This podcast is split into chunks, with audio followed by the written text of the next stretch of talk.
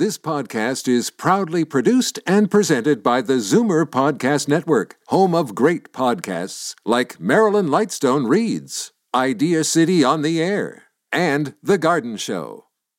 The most memorable interviews and listener calls from the week that was on Fight Back with Libby Znaimer. Welcome to the best of Fight Back with Bob Komsic. Good afternoon. Welcome to the Sunday edition of the Best of Fight Back, more of what you want to hear from the week that was. Even after apologizing for anti-Semitic comments following wide condemnation and after being ordered to do so by the interim N D P leader, Jewish groups wonder why Ottawa Centre M P P Joel Harden's allowed to remain in the party caucus. Among them, the Center for Israel and Jewish Affairs, the Jewish Federation of Ottawa, and the Simon Wiesenthal Center for Holocaust Studies, whose president and C E O, Michael Levitt, spoke with Libby. This uh, notion that he went and uh, kind of confronted Jew- Jewish neighbors um, with this uh, sort of uh, uh, question about, you know, how much longer should we put up with this? And, uh, you know, I think what he said in the in the piece was he asked many questions of Jewish neighbors here about how much longer we should put up with this. Um, according to the International Holocaust Remembrance Alliance, I R A definition of anti-Semitism, um, the uh, holding Jews collectively responsible for the actions of Israel is a form of anti-Semitism. And, you know, can you imagine going out there and engaging in a way where you're sort of, you're bringing this up? And, and certainly in the way he explained it, he didn't suggest that people were asking or approaching him, hey, Joel, what's your opinion on this? He made very clear that he uh, has asked many questions of, of Jewish neighbors about this, and that is absolutely over the line. And let's be clear, it's not the first time. There's been long-standing tension between Ottawa's Jewish community and M P P Harden. Uh, so this is absolutely a pattern of behavior uh, that has really created much angst. And I have to tell you that um, I was speaking at, a, at an event in Hamilton on the weekend. This became sort of clear Saturday night. The amount of outreach that I got uh, from Jews in, in in in Ottawa and across Canada. I know that the Jewish Federation uh, has been active and has put out a, a statement on this, as of other organizations, C J A, B'nai Brith, obviously Friends of Simon Wiesenthal Center. But there's real harm done here by M P P Harden's words. And, you know, he put out a, a, an apology. Um, but again, it's an apology coming after multiple uh, go-rounds of him having negative engagements with the Jewish community. Is there anything else? I mean, social media, there's a, there's a huge amount of anti-Semitism from the right as well. But is is is there any factor of, you know, a progressive left ideology that is, you know, behind this? Well, I, I think that raises um, a, a lot of issues in terms of somehow Jews um, being classified as the oppressor uh, and uh, as as power. And it harkens back, um, purveyors of power, it harkens back, of course, to tropes that we've seen throughout time of global Jewish conspiracies, whether it's the media or banking. And again, the notion uh, that somehow it's the Jew that is responsible for society's ills. And we know that anti-Semitism is the canary in the coal mine of hate. This is part of the identity of the majority of Jews in Canada. The majority of Jews in Canada identify as being Zionist. And yet we're seeing on the left the this being used um, as a club to, you know, to beat, you know, Jews um, for having this identity. And this is very, very problematic and something that we need to continue working with through education. Education is a, you know, is a, is the, certainly at Friends of Simon Wiesenthal Center, getting back to your original question about why are we pushing education in the case of uh, this current um, situation within the N D P, because we know that for some people it's malicious and for others it's ignorance. And whether it's in a school or whether it's at a university campus, or whether it's in our political system, we very much believe that it is imperative um, to be reaching out, educating on what anti-Semitism is, especially the new anti-Semitism that is so pervasive on the left right now. Michael Levitt, President and C E O of the Simon Wiesenthal Center for Holocaust Studies. I'm Bob Komsic for Jane Brown, and this is Zoomer Radio's Best of Fight Back. With Christmas not that far off, just wondering, will there be a tree to place your presents under? Tree farmers are urging you to get yours early, as there are significant countrywide inventory shortages, meaning they're more expensive. Libby spoke with Shirley Brennan, Executive Director, Christmas Tree Farmers of Ontario. When we talk about shortage, we have been seeing that there has been um, fewer trees available for certain species. So we've been dealing with that for about four years. So when we first started looking at it, our industry went in Canada from a fifty-three million dollars industry in two thousand fifteen to a one hundred million dollars industry in two thousand twenty.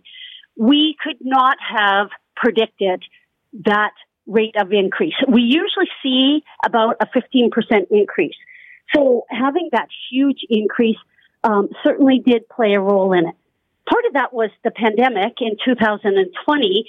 People really wanted to get out and do things um, as a family, and Uh, so they embraced coming out to farms and getting um, a real tree. The other thing that we're noticing, so we really started looking at this, is this just demand or what's going on?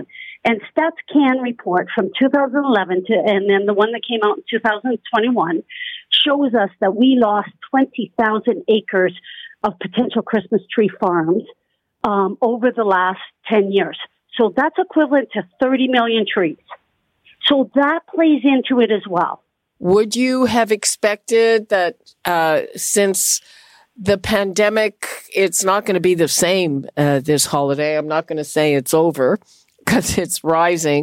Would you expect that the demand would go back down a little bit?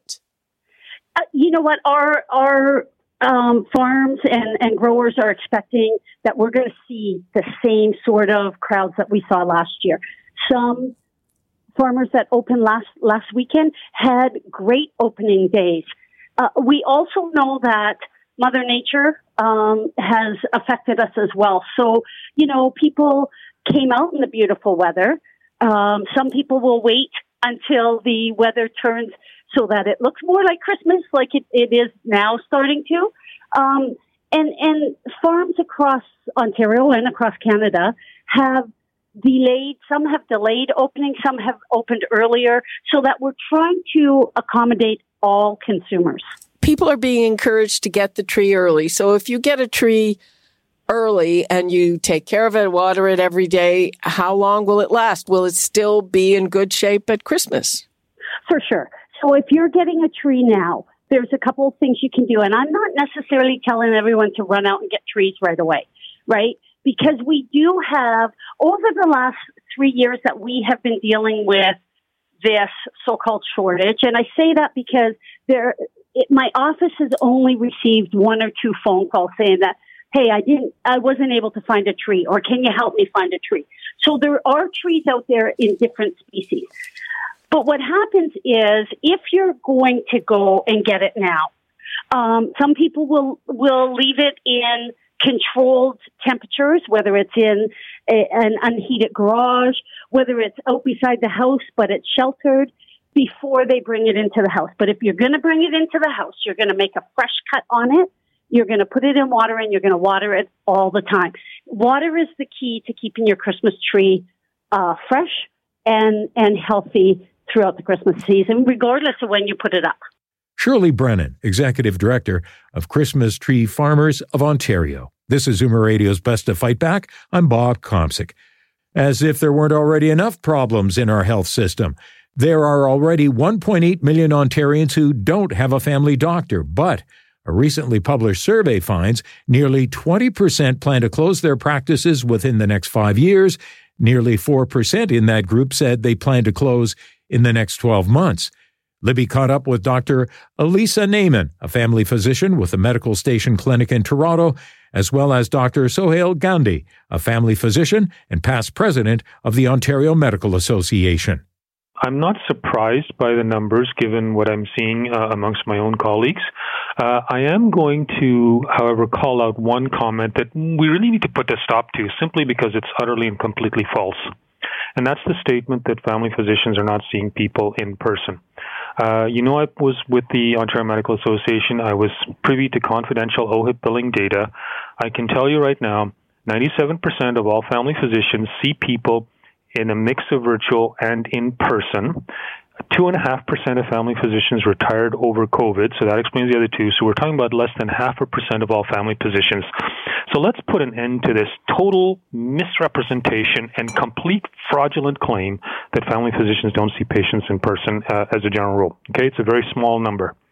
With respect to um, why people are getting tired and are considering retiring, I think what we're seeing is a culmination of decades of mismanagement of the healthcare system. I mean, it's fashionable to bl- to blame COVID, but uh, I've been on your show for a number of years now, and, and, you know, I was expressing concern about family medicine five, six, seven years ago. Doctor Nadia Alam has been on your show a number of times. I know you know her quite well. She's been saying the same thing for seven or eight years. Doctor Kamala Premji has been saying this for ten years. So uh, people have been saying that there's a crisis coming for a number of years. They were ignored. And then COVID came and just exacerbated the crisis, and that's that's unfortunately what we're dealing with right now. Well, I can tell you that in our office that uh, we encourage all patients to come for in-person appointments, and we actually have a problem when people want to have a virtual appointment when that doesn't meet the standard of care, and a physical exam is required, and people just don't want to come in. So we're having a problem of not being able to have people come in. Um, I agree with um, the statement about that it's inflammatory, about what the Minister of Health said last week. It, she basically places the blame for what's happening with the uh, excess weight in the in uh, eMERGE on family, diso- family doctors. And I can tell you that here in our office, we are seeing a ton of kids that are sick. We are seeing adults who are sick. Uh, we're doing our best to try to make sure that people don't go to the hospital, and family medicine is in crisis, and to have these inflammatory remarks by the Minister of Health was very, very upsetting. The bottom line is, is that uh, the situation for for family medicine will be getting worse as more doctors retire and the older doctors work longer hours than the newer doctors, and people better hold on to their family doctor that they have and better hope that their family doctor doesn't retire or switch uh, their practice type, because it will be very difficult to find another family physician. Doctor Elisa Naiman, a family physician with a Medical Station Clinic in Toronto, and Doctor Sohail Gandhi, family physician and a past president of the Ontario Medical Association. I'm Bob Komsic, and this is Zoomer Radio's Best of Fight Back. Coming up after the break, what to expect at the airport if you plan on doing any traveling over the holidays. You're listening to an exclusive podcast of Fight Back on Zoomer Radio. Heard weekdays from noon to one. Good isn't good enough. Make way for the best of Fight Back with Bob Komsic on Zoomer Radio. Welcome back. As Canadians head into peak holiday travel season, what are their expectations at our airports? The transport minister's promising he's on it and that there will not be a repeat of the chaos so many experienced this summer at Pearson, ranked the world's worst airport. So, is all good now? Libby spoke with John Graddick, former executive with Air Canada, Doctor Gabor Lukacs, president and founder of Air Passenger Rights, and travel expert Marty Firestone. We got through in minutes, and I mean minutes. This is U S Thanksgiving holiday, many people going, but it could not have been any smoother. So, quite frankly, if it can continue like this, we'll all be in good shape. Wow. How did that happen? I think they've got measures in place. They have the ability to check in relatively quickly. Now, I have Nexus. That moves me ahead of the oh, line, no question about it. Oh, spoiler. I'm sorry. That you need, and if you don't have it, try to get it. How you get it, I haven't figured that out yet for those who don't, but that really moved me along, and everything else has gone incredibly smooth. Oh, okay, Martin. Uh, you, that was that was the spoiler alert for those of us who don't have Nexus. And of course, there's a huge backup on Nexus. Uh, let's bring in our other guests. John Graddick. I mean, the, the statement we heard from the minister is pretty vague. Um, do you think that the airports have the capacity for, you know, schleppy passengers who don't have Nexus uh, to avoid uh, what we experienced this summer? Yeah, well, Martin, I just want to let you know the Nexus offices in Canada are still closed. So yeah, we haven't. They haven't been reopened yet. So if you want a Nexus card, you know, stand in line behind me. It's, yeah, uh, you're out of luck. It's, it's a long. It's a long process to get it. We don't even know when we're going to get it.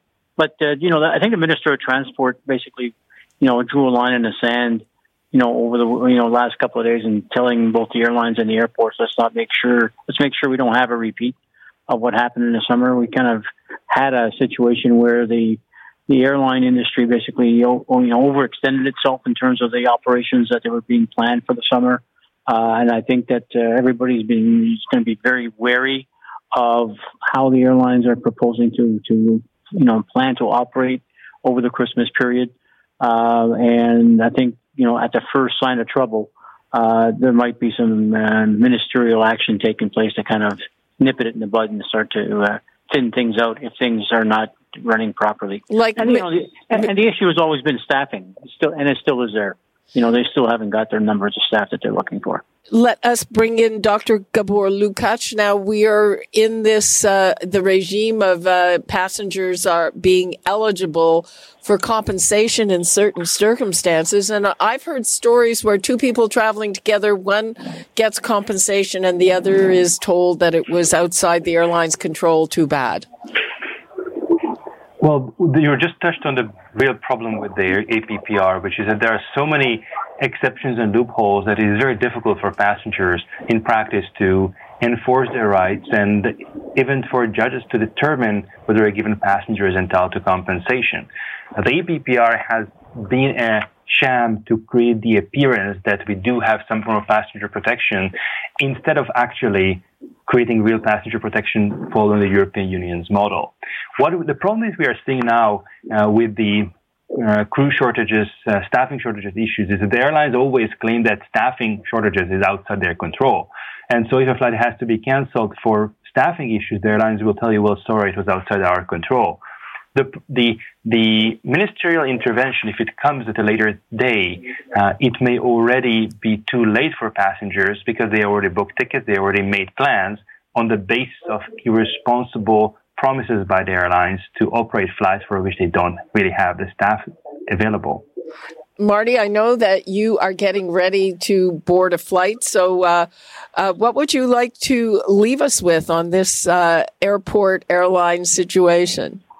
Well, if today is any example, Nexus or not, because I'm still walking around now and it's quite manageable. It's crowded, but everything seems to be moving. So ultimately, let's hope by Christmas time it doesn't get uh, a lot worse than this. And just can- cancellation interruption, a product for sure to look into when you're buying your next trip. Travel expert Marty Firestone, John Graddick, a former executive with Air Canada, and Doctor Gabor Lukacs, president and founder of Air Passenger Rights. This is Zoomer Radio's Best of Fight Back. I'm Bob Komsic for Jane Brown. On the first day of the new city council, which fell on the same day he received new powers from the province, Mayor John Tory tried to reassure councillors he would only use those powers in extreme situations. Libby talked with BlogTO senior news editor Lauren O'Neill, as well as two of five former mayors who wrote an open letter to the current mayor asking John Tory to hand back those additional powers.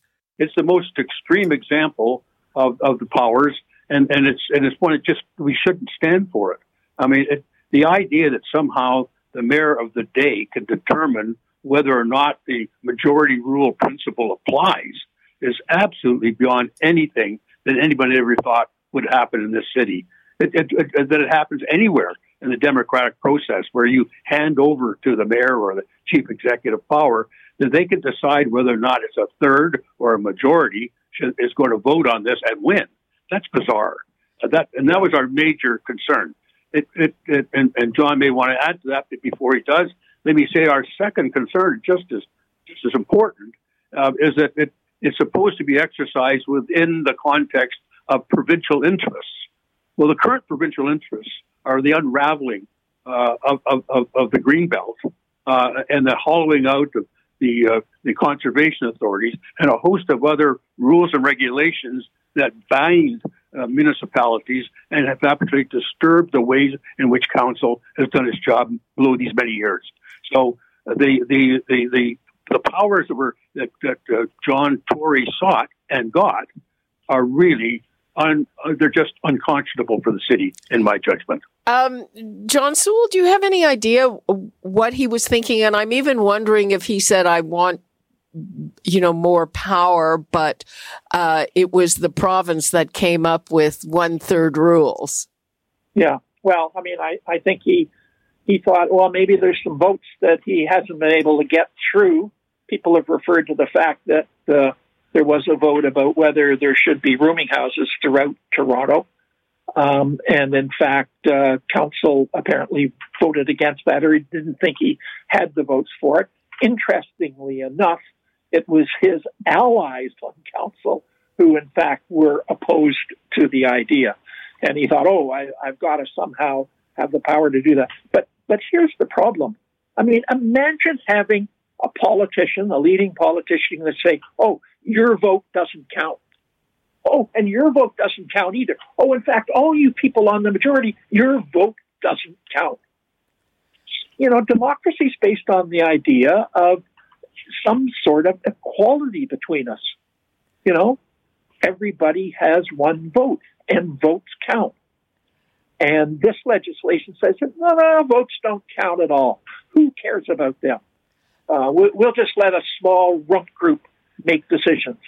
Uh, the, the fact that, that the mayor of Toronto suggested this is unbelievable. And, of course, he did it during the election campaign. He didn't tell anybody he was doing it. I believe if he told anybody he was doing it, he would not have been elected. People would have said, we can't stand for this. I want well, to turn to Lauren, like, but you're in the demographic that presumably stands to gain from uh, more houses, whatever they are calling it. I mean, this demographic is also very... We're a lot about fairness and um the importance of democracy. I think you'll find a lot of politically active, especially the generation below, Gen Z. I mean, majority rule is one of the key tenets of democracy. And so to see Canada's largest city, the mayor of Canada's largest city, and to learn that he suggested this, that that he can put pass things through without the majority of voters, that's That's scary, and that's kind of an insult to the democratic process. And I think the fact that he, he apparently asked for these powers but didn't tell anyone until after yeah. the election was kind of shady. So we definitely stand to gain a lot from increase in housing, but I don't think anyone wants to see the Greenbelt destroyed if they really know what's at stake. Lauren O'Neill, senior news editor of BlogTO, and former Toronto mayors David Crombie and John Sewell. I'm Bob Komsic, and you're listening to the Best of Fight Back. Coming up, what you had to say about the week that was and the Fight Back Knockout Call of the Week. You're listening to an exclusive podcast of Fight Back on Zoomer Radio. Heard weekdays from noon to one. Zoomer Radio, pulling no punches with the best of Fight Back with Bob Komsic. Fight Back with Libby Znaimer has the most informed guests on the week's hot topics, and we also rely on you for your valued opinions. Here are some of this week's best calls. Sharon in Mississauga wanted to talk about airline efficiency. I had a great experience when I flew to Boston in September. Um, the flight was great, and the the airport experience was terrific. There was no delay. Um, there was a short delay going out there, but coming back, no delay at all. And uh, I don't have a Nexus card. I'm on the waiting list. So, yeah, so I had a, a terrific time. Daryl in Toronto, not a fan of the new strong mayor powers. I just wanted to, you know, to me this is crazy. It's, it's almost a shame it's the notwithstanding clause. And these things are going to be, you know, very, very bad, especially if we have the wrong people in the office or using them. I mean, try and imagine if Rob Ford came by and had these powers. Uh, I mean, it'd be a total zoo and a circus. And I think I think that the, the mayor, and also in terms of the notwithstanding cost of the trial, there needs to be a body, an independent body that reviews any of these things and has to certify them as viable, left up to whoever is in power. And now, Fight Back's Knockout Call of the Week. There were a lot of great calls this week, but the winner of the Fight Back Knockout Call of the Week, Pat in Toronto, who also weighed in on the new mayoral powers. I'm very concerned uh, with all of this. I don't have a problem with Mayor Tory having this power, but I don't want it to be a general power out there for anybody who is elected the mayor. It's just wrong. That does it for this week's Best to Fight Back on Zoomer Radio. If you'd like to qualify for the Fight Back Knockout Call of the Week, phone us between noon and one weekdays, or if you have a comment, email us at fightback at zoomer dot c a, follow us on Twitter at FightbackLibby, and call our Fight Back voicemail anytime, four one six, three six seven, nine six three six. I'm Bob Komsic for Jane Brown. Join us again next weekend when we'll round up the best of Fight Back. The Best of Fight Back is produced by Jane Brown, Justin Eacock, and Zeev Hadi, with technical production by Kelly Robotham.